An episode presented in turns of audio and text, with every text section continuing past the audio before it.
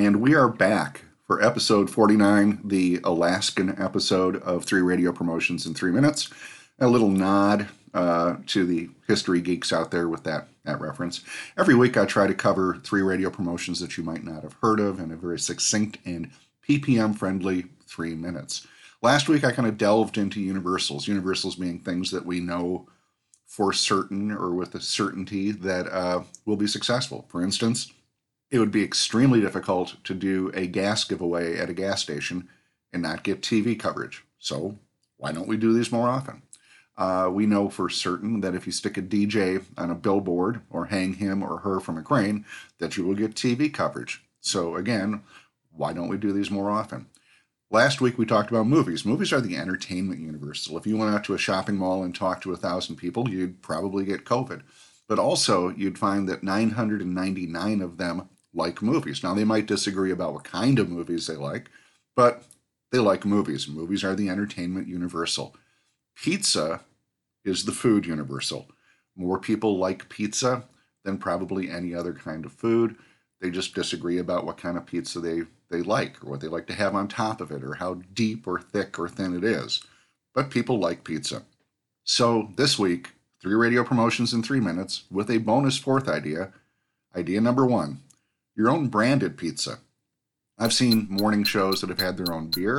I've seen morning shows that have had their own ice cream. Leah Black at KOBFM in Albuquerque had her own smoothie or, or slushy or some kind of fruit drink at a Jamba Juice.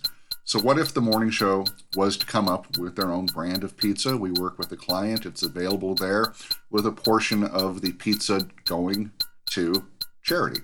Some of the dough goes to charity. See, see what I just did there? Branded pizza. Idea number two slice and dice. People are very much into staycations right now or trips that don't go too far away. So within, say, a couple hours distance, people want to get out of the house, but they don't want to go a thousand miles on a crowded plane.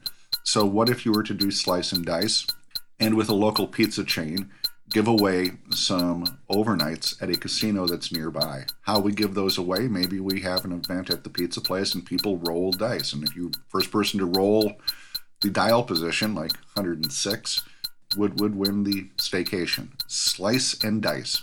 Casino giveaways. Idea number three flat food fast.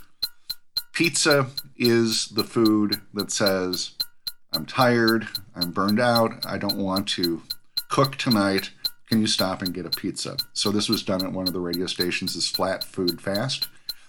Uh, spouses could call in or text in or alert the radio station to their spouse having had a really crappy day, uh, which they probably were informed of through a phone call or something else. You know, the, the, the dog threw up, whatever the problem was. Could you stop and get a pizza? There was a pizza waiting for the listener at a place closest to their location, so on or to their home. So on the way home, they could stop and pick up a pizza. Flat food, fast. And finally, one great promotional venue that we forget about are the boxes.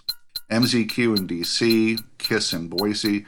I've seen quite a few radio stations that have used pizza boxes with flyers on the outside to promote concerts, to promote charity uh, events that they're doing. In the case of Boise, it was an event at the client the day of a Bieber show.